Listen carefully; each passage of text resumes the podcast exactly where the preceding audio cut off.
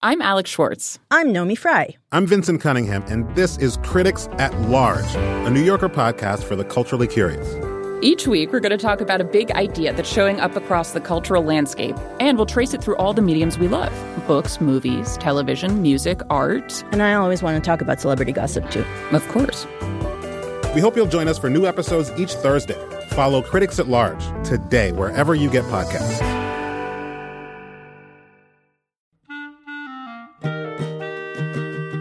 This episode of Livewire is brought to you by Progressive Insurance. What if comparing car insurance rates was as easy as putting on your favorite podcast? With Progressive, it is. Just visit the Progressive website to quote with all the coverages you want. You'll see Progressive's direct rate, then their tool will provide options from other companies so you can compare. All you need to do is choose the rate and coverage you like. Quote today at progressive.com to join the over 28 million drivers who trust Progressive. Progressive Casualty Insurance Company and affiliates. Comparison rates not available in all states or situations. Prices vary based on how you buy.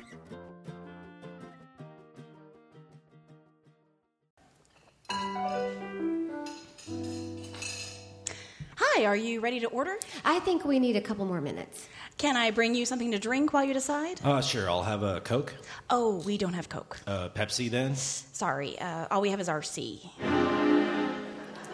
I see. Uh, I'll have to think about it. I- I'll just have coffee. Oh, we don't serve coffee here. The what then? Sanka, chicory, and Uh, we offer dandelion bouillon. uh, just water. Then, if you carry that. Sure, well, it's lemon infused steam. I'll be right back. Well, that was just bizarre. Totally bizarre. RC? What kind of place is this? Did you notice the music on the jukebox? It's all cover bands and tribute acts like Justin Limberlake and Arcade Four. Who the hell are the Arcade for? Exactly. Let's just go. But I'm hungry. It's not worth it. I don't trust this place. Every item is an alternative to another item. What happened to the real stuff? What did they do with it? Oh, shh. Here she comes. Here's your steam. Uh, so, what can I bring you to eat today? Um, how about just an order of fries? Okra tots, okay? Okra tots? For real? Uh, uh, tots will be fine. Alrighty. Anything to go with those? Uh, no, just salt and ketchup. Ooh, Mrs. Dash and tomatillo chutney, okay? No. No, it's not okay. You know, there's such a thing as two alternative. Honey, it's. No, no, you- you're completely disconnected from the real world, lady. Okay, settle down, honey. Just honor diversity. No, this isn't diversity. It's it's divergent. You should be able to walk into an American cafe and find Coke, coffee, French fries, and ketchup. These are the things our culture is built upon. You know, there there should be an ordinance or something. Okay, calm down, Grandpa Cranky. Sorry, miss, but you have to admit all of this is a bit beyond the norm. I really wouldn't know. How can you be this averse to popular culture? I mean, don't you read magazines or watch TV? Yeah, I mean, what is your connection to the outside world? Well, it's not magazines or TV. It's mostly radio. Public radio. It's it's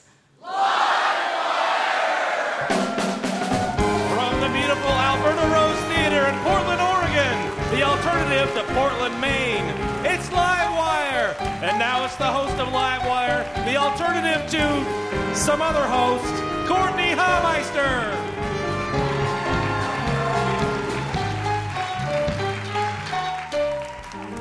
Welcome to the show, everybody.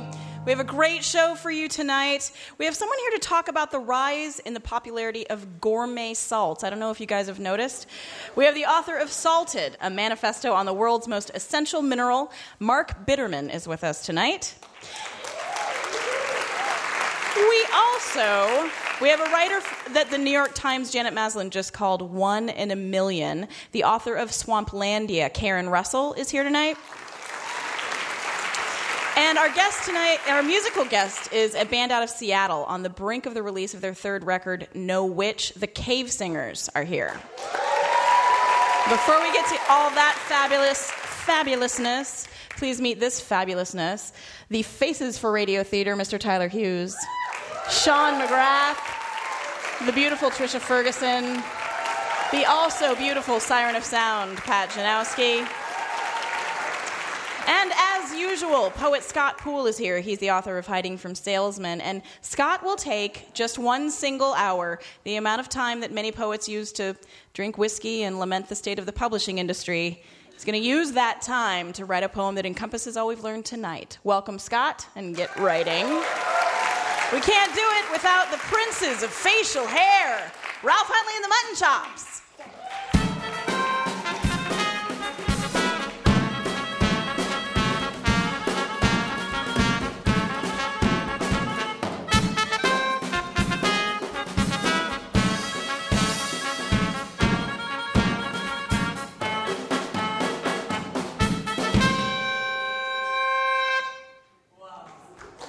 Thanks, Ralph.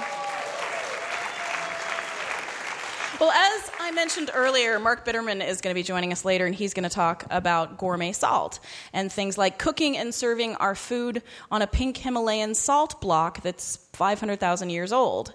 And here's the thing uh, I'm sure Mark is a lovely person. I've just met him, and in fact, he is. He's, he's lovely. He's cute, even.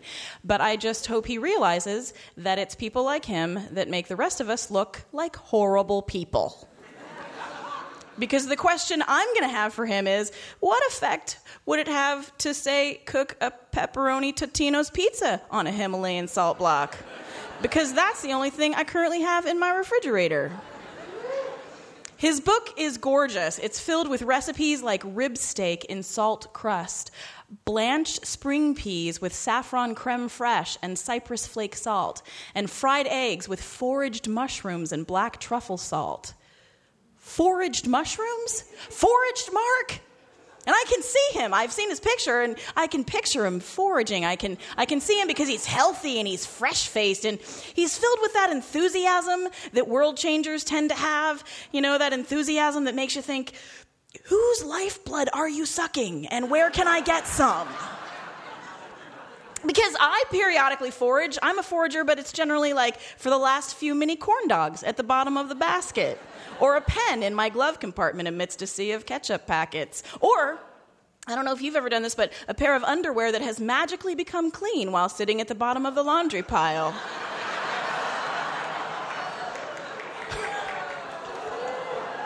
oh, don't even tell me that you've never done that.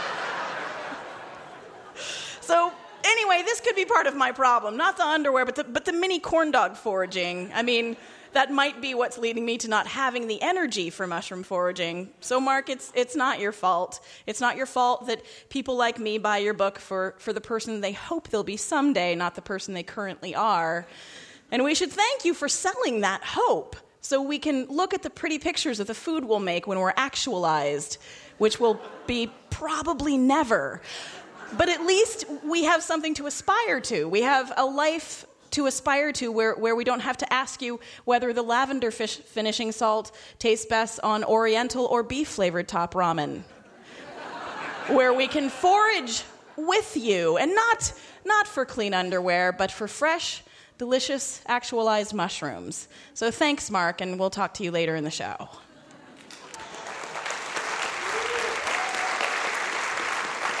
But before we get to that, uh, our first guest tonight is a trio that's only been around since 2007, but they've made a really big impact on the storied Seattle music scene. They signed with Matador Records right off the bat, and they produced two records of the most hypnotizing folk music ever produced by a bunch of guys who never really listened to folk music. And they're about to release their third record, No Witch. Please welcome the Cave Singers to Livewire.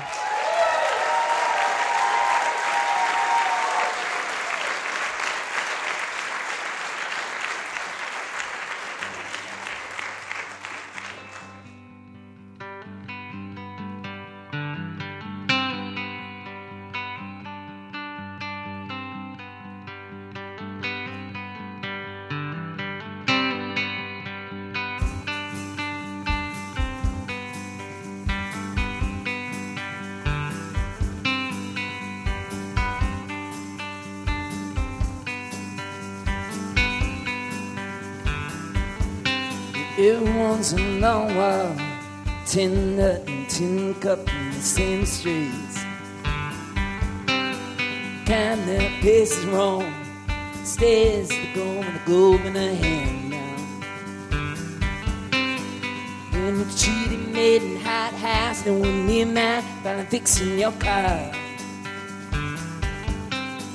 I could find a better way to issue a great power. Maybe nice restaurant.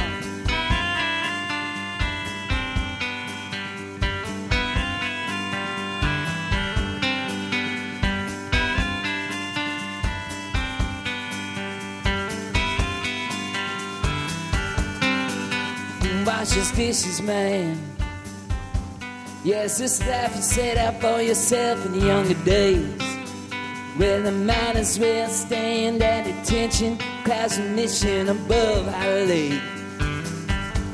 Well, call me up with the truth. Yeah, what are you supposed to do? Maybe the keys that you got are for a broken lock in the moon. that could be true. But send me away in the evening sun. But too much is falling in the things we've done. Send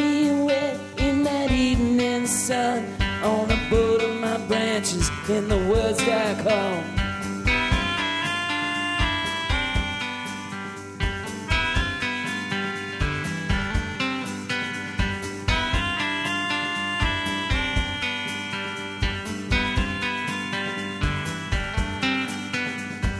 Always in a state of my mind. She's found a purse by the building side. But to tell the truth, every swoon, every bird, every cliff is out of focus. But come on, see, I lost my hand in the way. And now, I've never given up on outer space. To weaken the blow, I move my camp north. Buffoons before tombs, yeah, behind those stones I found my faith. They send me away in the evening sun. But too much is falling in the things we've done. Send me away in that evening sun. On a boat of my branches, waiting you at home.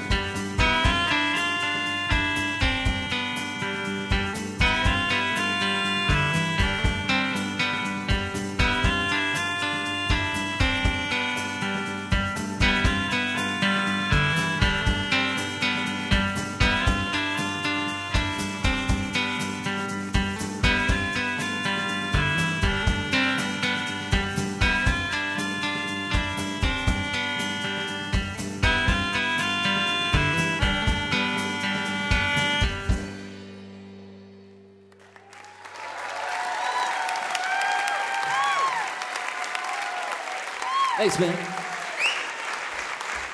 Cave Singers.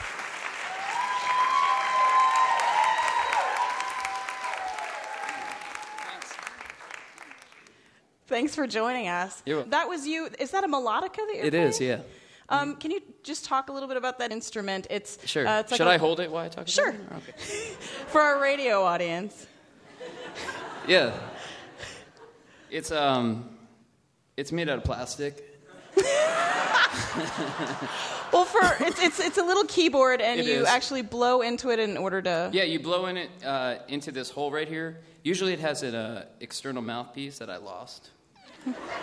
Musicians I are think just flaky. I lost it somewhere between Austin and San Diego. Mhm. So Um, so I understand you guys actually live right next door to the Long Winter Studio in Seattle. we do, yeah. Um, and I have a message from John Roderick. He would like for me to ask you when you're planning to take down your fing Christmas lights.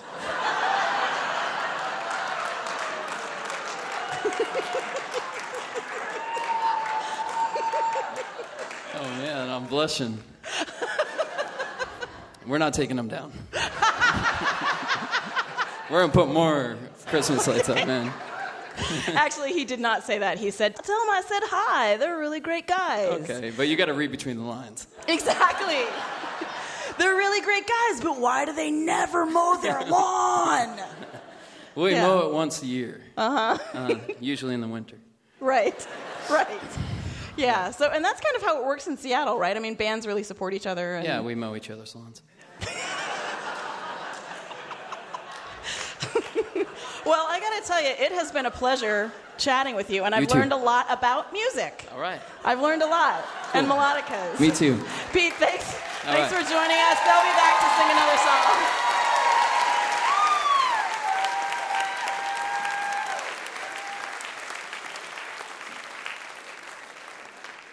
That was the Cave Singers. The record is No Witch on Jagjaguwar Records. And you're listening to Livewire Radio with music, conversation, and comedy. We're like a great date, but just the first or the second one, not the one that ends in the bedroom. We'll leave that to Wait, Wait, Don't Tell Me. that show is skanky. Coming up, author and salt expert Mark Bitterman, author Karen Russell, and poet Scott Poole. We'll be right back.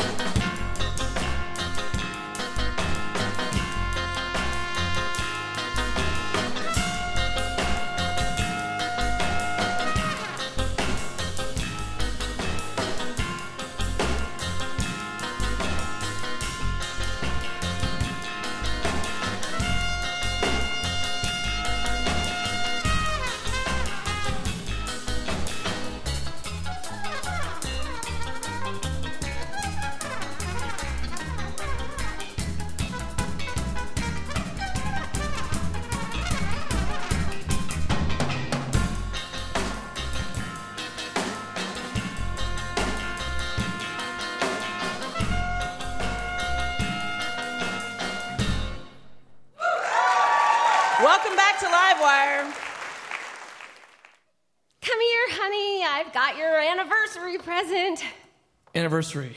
Yeah, anniversary. Uh, did you forget? What? What? Uh, of course not. I am. Uh, I'm going to get your present uh, right now.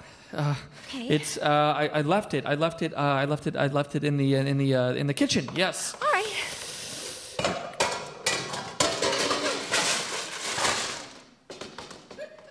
Okay. Okay. Okay. Now close your eyes and put out your hands. Oh, I love surprises. What is it? A necklace? Pearls? Oh, diamonds? I'm going to pour it in your hand from my hands. Ready? Happy anniversary. Uh, my present is something you're pouring in my hand? Yep. Now open your eyes. Okay, this is salt. That's your present. Yeah. Uh, eight. Eight is the salt anniversary. yes. Years of marriage and dedication, and you give me a handful of friggin' salt? I am going to kill you. Would this put you back like three cents? Now, now, just wait a minute, honey. That's no ordinary salt. That's that's Himalayan glacial azure. So what? It's salt. Don't drop it. This salt was delivered by a Quaker mystic. He crossed the Pacific uh, in, in, in a leaky rowboat, yeah. And, and he was chased the whole time by Bangladeshi ninjas. Oh, I'll give you a leaky rowboat. Now, just wait one second. Don't you realize that salt is the world's most essential element? It's mentioned in the Bible. Last Supper. You think they had cumin on the table? No way. It was salt. Who cares? I care. Because salt salt flows through our very blood, okay? It's it's uh, our, our connection to the sea, the place from which all life emerged. You know, I'd like to think that we each have our own flavor of salt. If we could extract the salt from our blood, we would find that my salt tastes differently from your salt. And when you walk into the room, my pulse quickens, and as the blood passes through my ventricles, my atria, the salt in my blood rubs along the lining of my heart and picks up the very muscular essence and longing of my love for you. When we kiss, it is this salt that exchanges on the edges of our lips. It is that mix of our two salts that runs from my eyes now as I think of losing myself in the beautiful salty sea that is your eyes, your lips, our love. Oh, oh my God. I love you. You're right. Salt love. Mm-hmm. This is way better than last year's pot holder. Yeah, I yeah. do love salt, Sam. Uh-huh. I would have salt on a ham. Hmm. I, I would have your salt with Pam. Uh, who's Pam? Oh, no one. I'm just so excited. Oh, good. I'm going to go find something to put this in. Okay, yeah, honey. You know, I, I think I noticed the salt shaker was empty in there, so. Oh, I rule. I, I forgot my anniversary and I still pulled it off. Ooh, and I wonder what she got me here. What the? Honey, uh, did you just wrap up your half used deodorant? Uh, yes, um, my love, I, I wanted my essence to join with your essence in a sweat filled dance. Okay, of- I'm not buying it. Oh, yeah, well, it was worth a shot.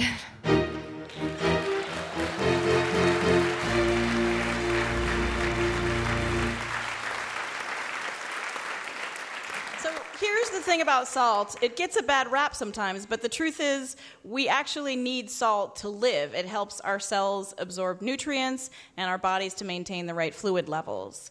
Uh, wars have been fought over salt, and at different times in history, it's been worth more than gold. That may not be true now, but the past few years have seen a big growth in the gourmet salt market. And if you read Salted, a manifesto on the world's most essential minerals with recipes, you'll get them all black truffle, Bolivian rose, Maine mesquite, Icelandic hot spring salt, and over a hundred more. Here to talk about his relationship to salt and the steak that changed his life is author and selmelier Mark Bitterman.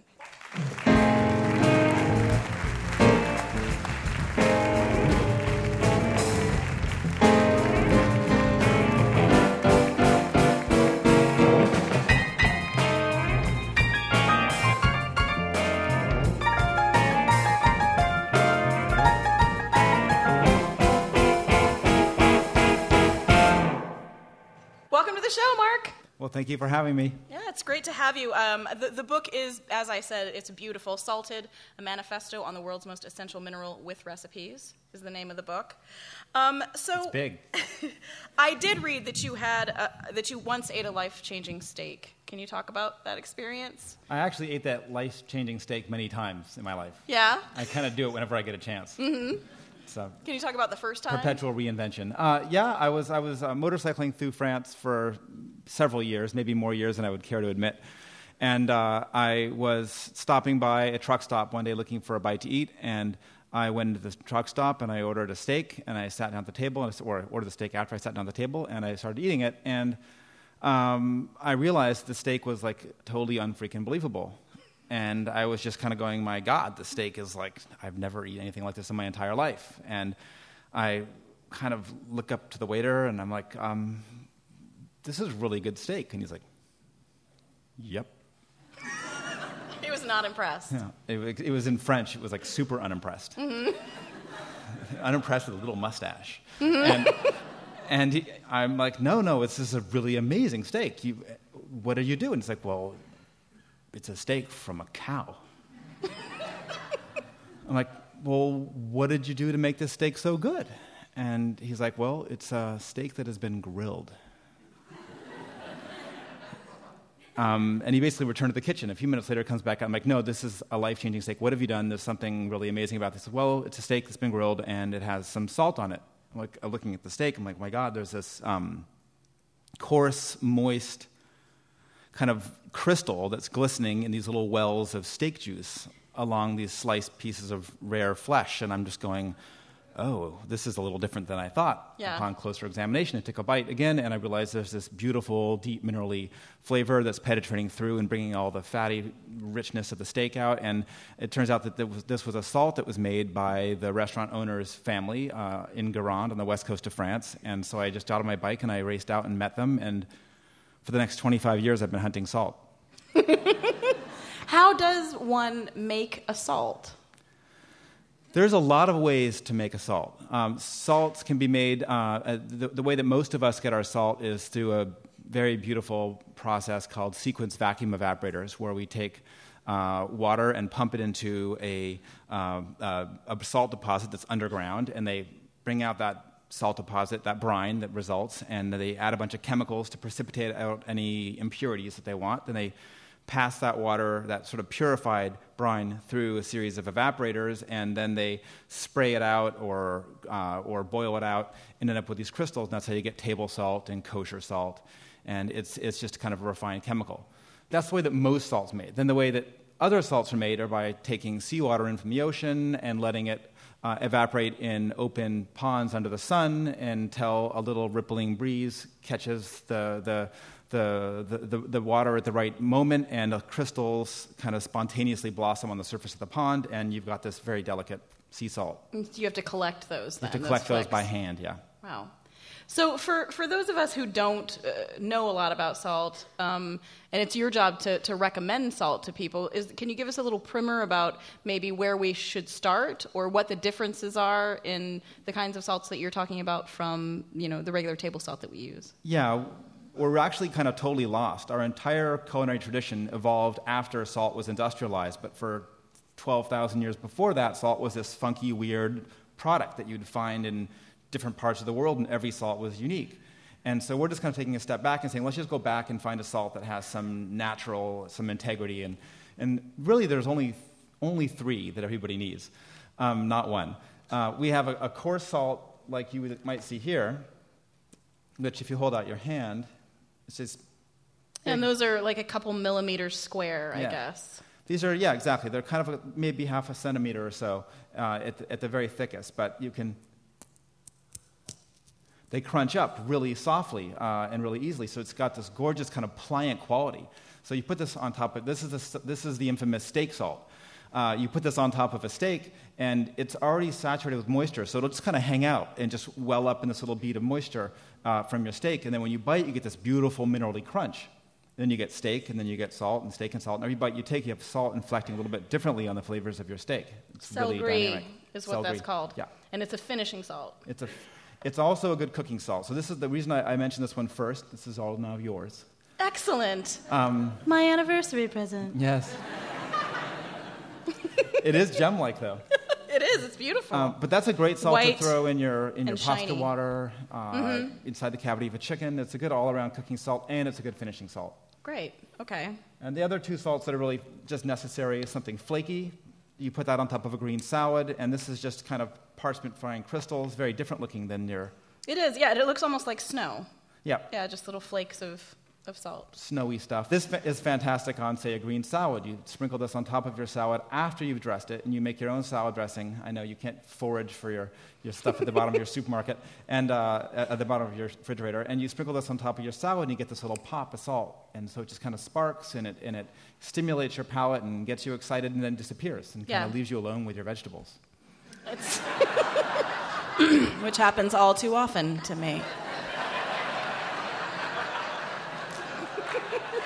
well, and you've also got some really interesting other, like you've got one salt that looks like it's just, uh, they, they look like marbles, really. It's white and, and smooth. What is this salt? This is an extremely bizarre uh, salt that I got to name myself because it didn't exist before. Um, that's what the fun thing about being. My, I gave myself the title selmelier, uh, Mhm. sort of like to salt what sommelier is to wine. But it's fun when you have a sort of a self-invented whole field of study because no one can stop you. There's like no ground Right, you can call yourself whatever you want.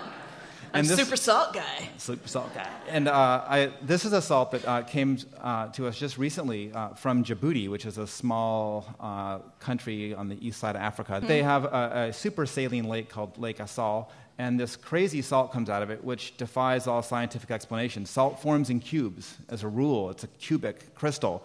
This stuff is formed into marbles because it forms in a microcrystal and then rolls around in the bottom of the lake bed for a long Mhm. time and snowballs into this big kind of Yeah, it looks like a marble sized piece of hail or something. we call this one Djibouti so, what's distinctive about the taste of this? The Djibouti cutie. Um, what's generally the difference in the flavor for you? So minerals are, are what we would call the flavor of a salt. Salts have anywhere from, uh, say, a natural salt has anywhere from, say, 3% to 25 or even 30% trace minerals in them. In those minerals, you can taste. It's going to be kind of subtle. I mean, I, I don't like to dwell too much on that. The really, really vibrant differences are on the crystal structures, like we just looked at. So, crystals and moisture have this enormous influence on how the salt will play on the surface of the food, how it will interact with your mouth, so that you can kind of. You can kind of dial like how do you want do you want a, a peppy feisty salt or do you want something Mhm. that's kind of you know suave and debonair or do you want something that's you, know, you get to pick it's just a, it's like a creative part of cooking And your store is the Meadow, and you, Yeah. you have one here in Portland, and you also have one in New York on Yeah. Hudson Street. We just opened up just in New York. opened, right? So I wanted to talk because I, I spoke about this at the beginning of the show. This is one of those Himalayan salt blocks that we talked about. it's a gift for you Really? yeah it's your, and I'm it's your getting the- heaviest the best gift stuff tonight. Um, yeah, it's it's. I'm I'm gonna guess maybe about 10, 10 inches tall. It's sort of the size of a really nice sized dictionary. It and is. it's really heavy, and it looks like rose quartz, maybe. So, if I were to cook something on this, um, what sort of effect would it have on the on the food? You got three kind of basic ideas for this, or four. You could freeze this thing, thing put the whole block in, this, in the freezer, and you could then serve sorbets and stuff like that on there, and it will actually keep it chilled. Uh, you can even uh, drizzle chilled juices on it and left it with a spatula, and make a little sorbet kind of on Mhm. the spot, but it's salty. Um, and then you can just at room temperature, you could serve some sashimi on there. It'll salt cure the fish, or, or some carpaccio right on the salt block. Or you can heat the baby up to about 500 degrees and just put it right on the stovetop, heat it up to 500 degrees, and then you can saute scallops, flank steak, eggs. It makes it a mean duck breast. Yeah. We're going to break now and go next door. Mark's going to cook for us. Well, the, the book is beautiful. The recipes are gorgeous. And you go into the history of salt in our culture and the culture of the world. Um, it's really fascinating to kind of learn the history of salt and how it's connected to our bodies. And, and, uh, and definitely, and there's a lot of beautiful recipes in it too. So I highly recommend Salted, a manifesto on the world's most essential mineral with recipes. Mark Bitterman, thanks so much for joining us tonight. Thanks for having me. Thanks for making salt.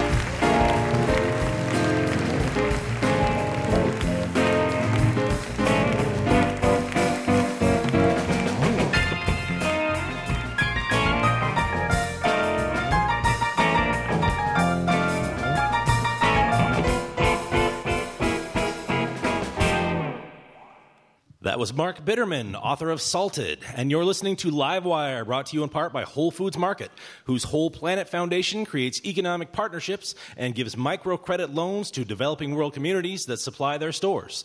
The Whole Planet Foundation, giving microcredit where microcredit is due. More information can be found at wholeplanetfoundation.org. Terrence, I'm so glad you could join us for dinner. This has been so much fun. You know, it's all so delicious, Maddie. You are quite the chef. I do what I can. You sure do, honey. Wow. Well, you know me, I'm just a cooking fool. Where's my fool hat with the little bells and things that I should wear when I cook? Be, you know, because of the fool thing.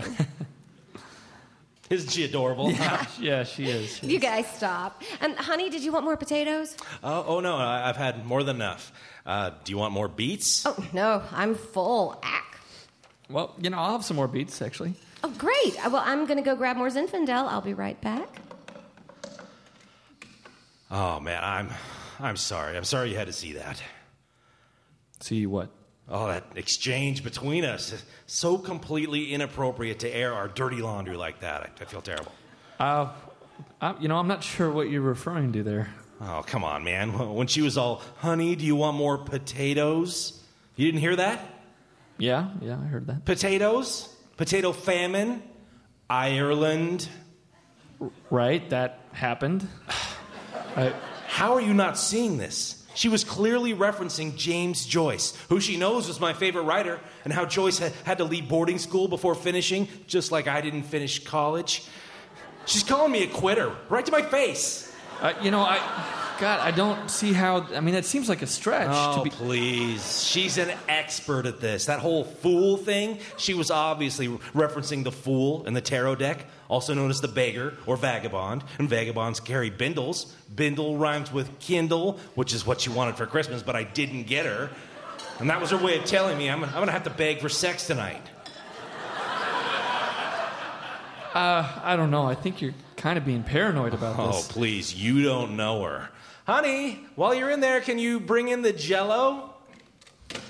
What did you just say to me? Oh, I was just hoping you could bring the jello with you when you brought the. Um... Jello?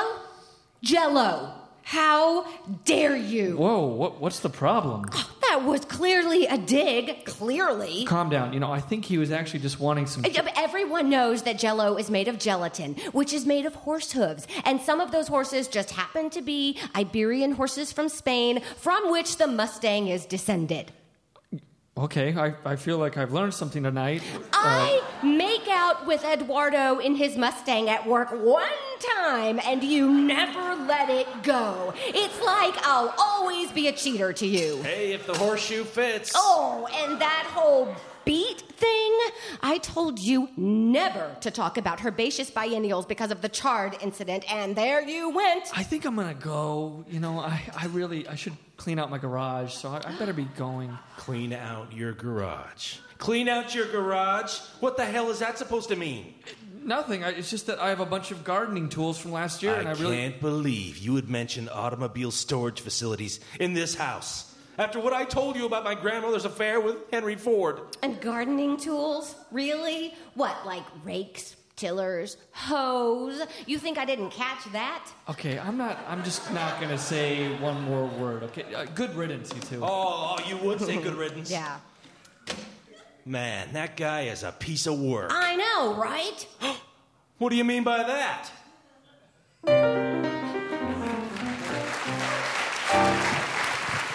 You're listening to Livewire, the radio variety show for people whose attention spans the length of a football field at a flea circus.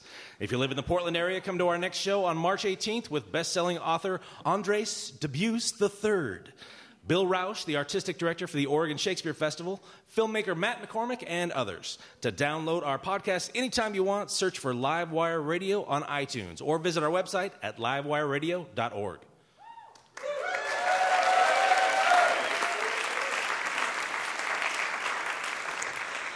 If you want to get to know our next guest, there's a lot of math to do. She's been on New York Magazine's list of 27 impressive New Yorkers under 26, the New Yorker's list of 20 writers under 40, and she received a 5 under 35 award from the National Book Foundation.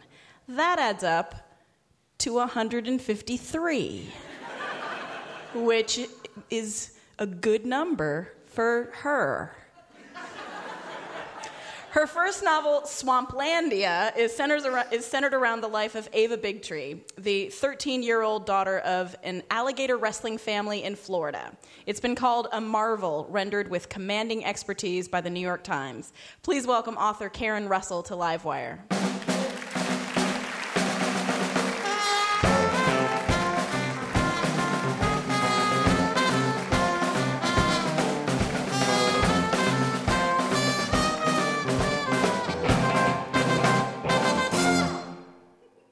Courtenay. Thanks for telling everyone I'm a vampire of some kind.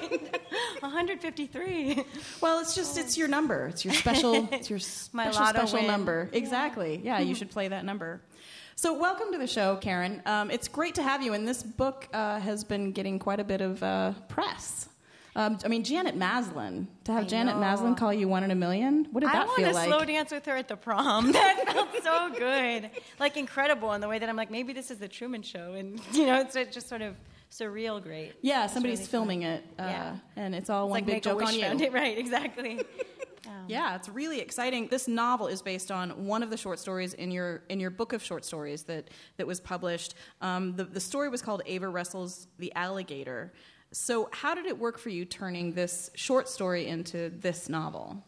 It's tough to talk about because I always feel like those movies that, you know, when they're like, oh, trouble on the set, you know, because it really was a difficult process. Um, it really, it took a, a couple years, and I just, short stories are such um, miniature works, so it took a while to get the scale right, you know. Um, and, um, but, I, but I love those characters, and I felt like I knew the setting really well because I am from South Florida. So. hmm And you'd written the story a few years before, like around five years before. Yeah, these fools have been with me since I was 22. This this alligator family. It's uh, And they it's kept- exciting that now uh, other people have to deal with them. Right.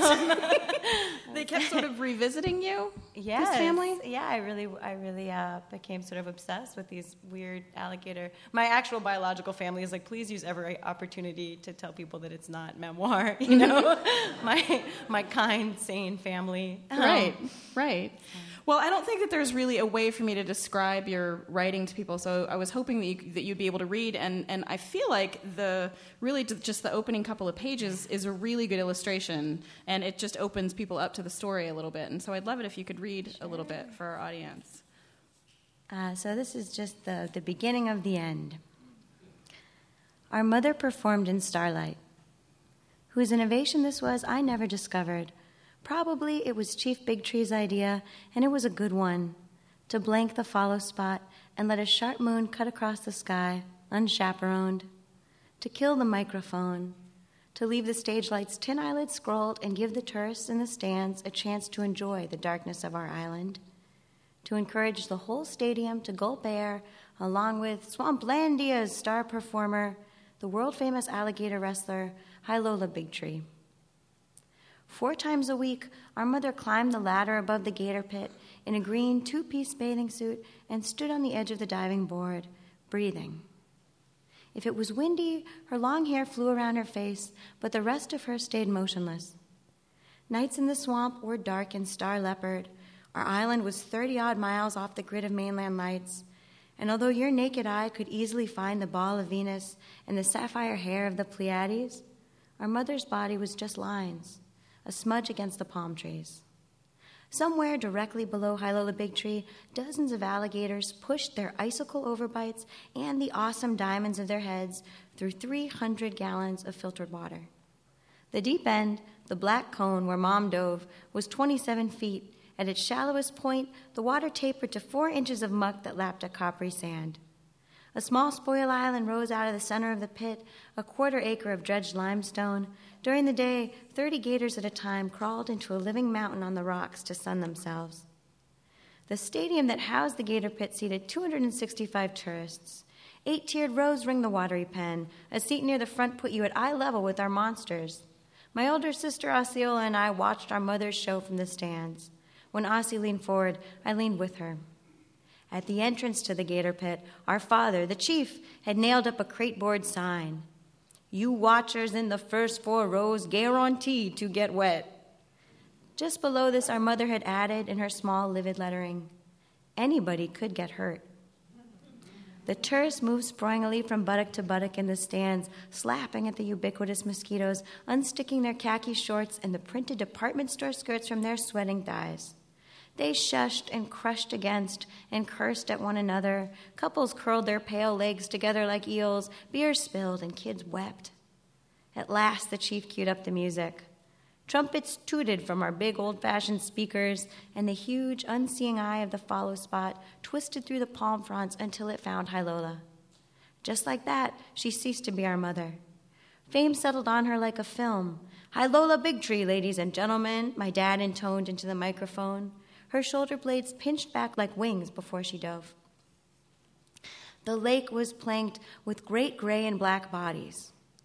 Hilola Bigtree had to hit the water with perfect precision, making incremental adjustments midair to avoid the gators. The chief's follow spot cast a light like a rime of ice onto the murk, and Mom swam inside the circle across the entire length of the lake.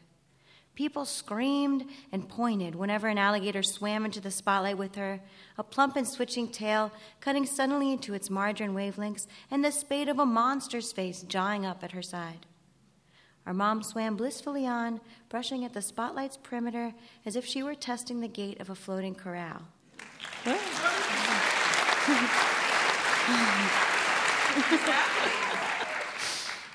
then some stuff happens after that. Mm-hmm. Uh, you were just listening to Karen Russell on Live Wire Radio, uh, and the book is Swamplandia. So this feels like a, a, very strange family, sort of outsiders. You've talked in the past about, um, you, you say that you were besotted by fairy tale worlds when you were a kid. Yeah. What were those worlds like back then? Um, well, I think in large part because I was so terrible at sports, I was like a big reader of myth and fairy tale and, and sort of uh, cut my teeth on all of that. Um, Alice in Wonderland, you know, fabulous stuff. And then Florida itself is the most surreal place you can ever imagine growing up. Um, I, everyone also seems to have Florida memories that are hallucinatory, you know. Just uh, we would go to. My dad was saying how we, we always wanted to go to Parrot Jungle when he was hungover, and that's actually the worst place to go It if you like have a, of- hangover. right, a cacophony Pretty of- riotous. So there was like Monkey Jungle, Parrot Jungle, the Miami Aquarium, but then also this actually beautiful natural geography. So you'd go to the you know the Florida Keys and go snorkeling and just see you know rainbows of real fish. And then you would go see some like junky fiberglass dolphin, and you know, so Yeah. sort of that contrast. It was all there. Sure. Yeah. Yeah. both sides of it. And of course, Orlando, right, where it's just any theme park that you, you know, mm-hmm. the Bible has a theme park there. Every yeah, yeah. So you actually went back to Florida to research for this book, but you went back with your grandfather, your father, and your brother. What was that experience like trying to research the book with your family like that? What a disaster! I mean, it was a lot of fun. It was a lot of my grandfather like yelling at the tour guides that they got it wrong. They'd be like, "To your left, you'll see a gator's nest." He'd be like, "That's not a damn nest. Those are sticks." And so then we like, you know, we were like, "Oh." Papa's got to go to the, you know, we got to go. Uh, or my dad, my dad made us sit through like four versions of this snake show because he was like, you want to make sure you get it right. But then I think that they thought that we were like wildlife inspectors, you know? Like I, I think they thought that like, you know, that some sort of Mhm. animal rights group had sent us because they were Uh-huh. like, by the fourth show, they were like, you're still here. Why are you still With your notebooks, yeah. hmm I, you did do a lot of research on reptiles and alligators in Florida, and I'm wondering, just based on your research, if an alligator were to come in here right now, what would you do to protect us? Oh, I would scream and run so fast, Courtenay. You don't, would, you don't have it? You guys have are on your own. I'm sorry. No, I would. I actually. Well, it's tricky, right? Because like I love that answer about the sommelier that there are no. You know, you, you invent your own discipline. Mhm. It turns out there are actual herpetologists. So I get so worried that I got some of this stuff wrong. You know, Mhm. As Sure. like- the trick that I did learn is that if you can get an alligator's jaws closed, the musculature that opens uh, the jaws is surprisingly weak through some evolutionary So you can actually hold it shut with a rubber band, with like a girl's goody hair elastic, with like one hand. That's if you want to show off, I mean, Right, right. so, what are you what are you tackling now? What are you working on right now? Uh, I'm working on a book set during the Dust Bowl drought that my sister calls Drylandia. She's like, she says it's like a romantic rebound, you know, when like you go from like a conservative banker to some like dude with an earring. She's like, right. She's like big, big pendulum swing to the Dust Bowl. Mhm. So it's yeah, it sounds uplifting. Yeah, yeah, another right. Yeah, another yeah. beach story. Light summer read. Well, this really is. It's so unique and so beautifully written. Uh, the book is Swamplandia. Karen Russell is the author. Thanks so much Thanks for joining so much us. for having me.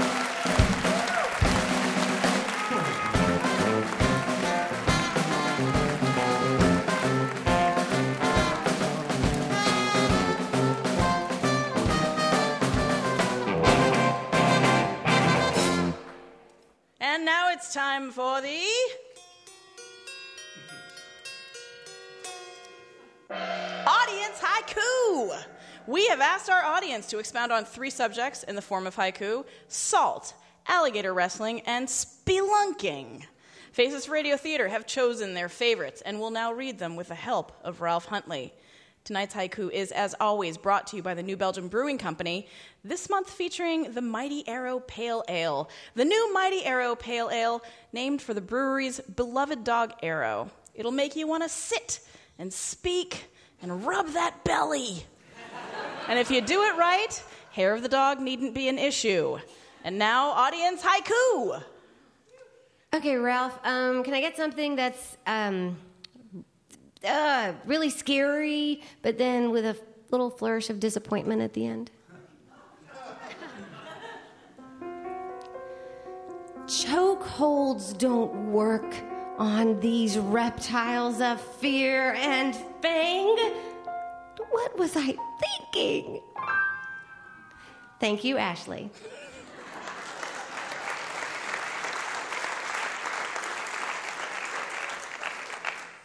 Can I get some uh, late 70s funk stuff? I like wrestling, but only with my boyfriend because he is.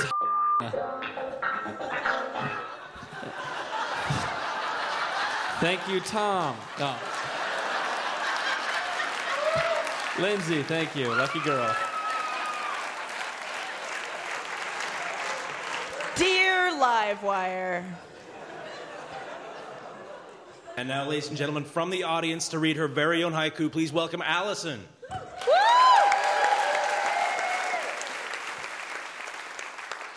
Can I get some um, mood music, please?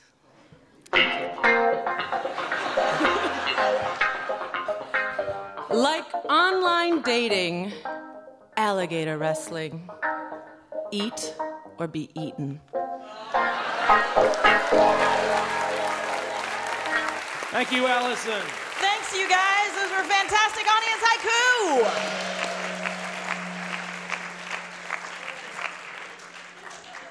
You're listening to Livewire Radio. With music, conversation, and laughs, it's like a great date, but without the initial awkwardness and constant internal dialogue about whether or not you're going to end up doing it. we'll be right back.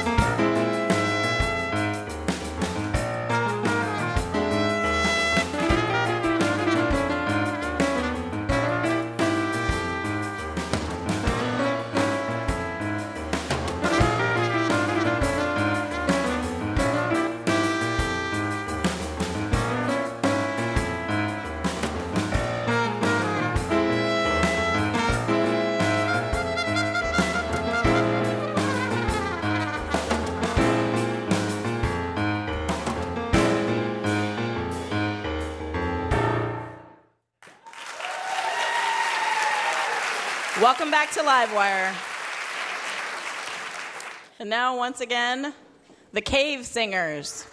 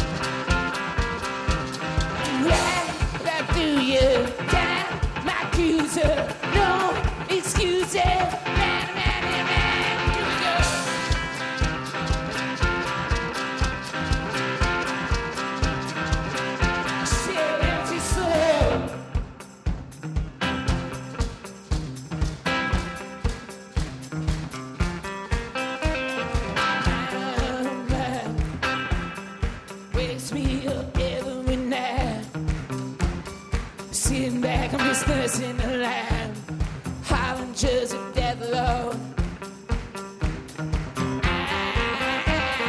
Back on the pad. Lost a bit, but I'm catching up fast. Gonna be living on these in the land.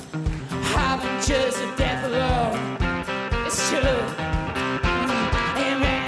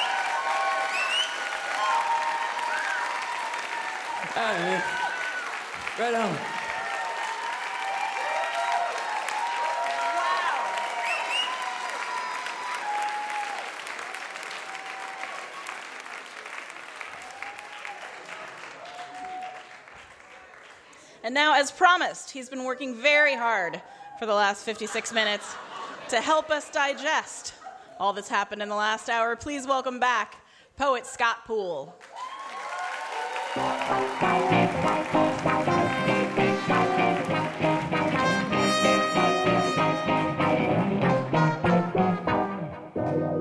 What I Learned Tonight by Scott Poole.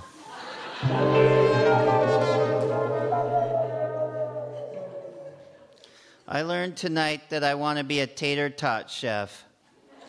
I want to be the, the world's most renowned tater tot chef.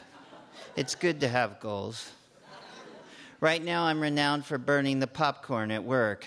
It's just not the same.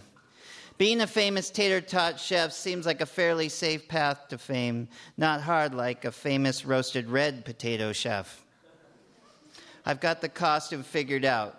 I would wear a Speedo made out of foil and don a really classy top hat that looks like a tater tot with a brim. My secret will be, will be that I forged for my tater tots. But they won't be normal tater tots. They will be tater tots that have been in famous situations. I bet I would be a good forager. I'd drop a little cave singers on my iPod and bicycle down the street. Look at me. Do, do, do, do, do, do. I'd just be foraging along on my bicycle, bicycling down to Justin Bieber's house. I bet he eats tater tots. I bet he has a tot colored fridge. Just biking along past rock stars mowing each other's lawns in that beautiful evening sun. Wow, what a day. A time when no one could stop you, when you're just floating along to steal the tots that Justin Bieber's mom was trying to eat when he didn't win the Grammys. The tots salted with Justin Bieber's mom's tears. Can't you just imagine what that would taste like? That anguish, that pain, the wide eyed surprise. Mmm, yummy. No one will be able to resist my tots, especially Esperanza Spalding. My tots will be cooked on nothing but giant blocks of marble pink Bieber fan tears.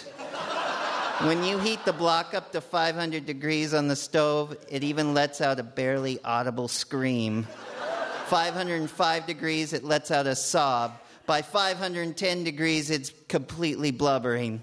That's when I drop the tots on. Oh, the sizzle. But I forgot to mention the best part. I'm cooking the tots as I'm being attacked by an alligator. I keep at my house for just that purpose. He's in a little cage just off the kitchen, and I wait till the tots have just begun to turn from a Kenyan sunset to a Starbucks macchiato brown. Then I release the alligator. Leaps for my face, but luckily I have a scrunchie and I wrap it around its jaws and hold it over the tots. Its perfect crocodile tear sits like a kiss on top of the tot. Perfection. Fame, you're mine. Scott Poole, everybody. That's our show for tonight. Thank you so much for coming out.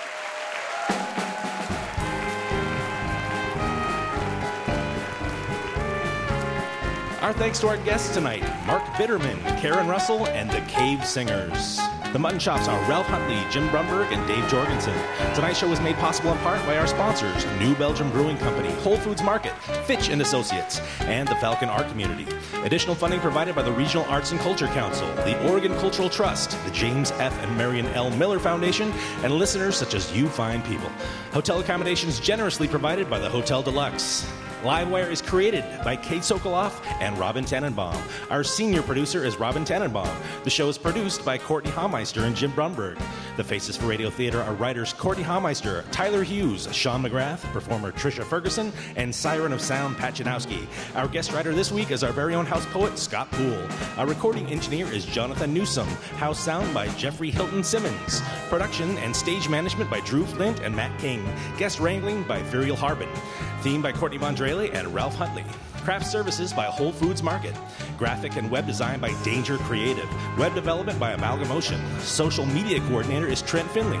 Our publicist is Cassell Communications. Our operations manager is Adrian Schaefer. Our development specialist is Bree Gregg. For more information about Livewire or to subscribe to our podcast, visit our website at livewireradio.org. This is Tyler Hughes saying so long, farewell, Auf Wiedersehen, good night. Just like I said it in The Sound of Music when I was a little girl.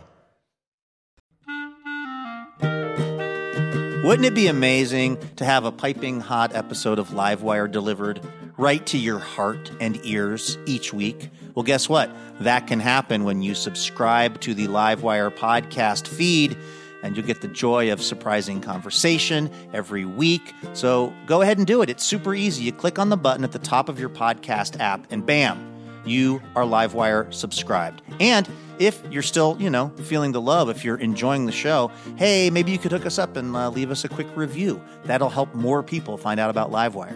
And thank you.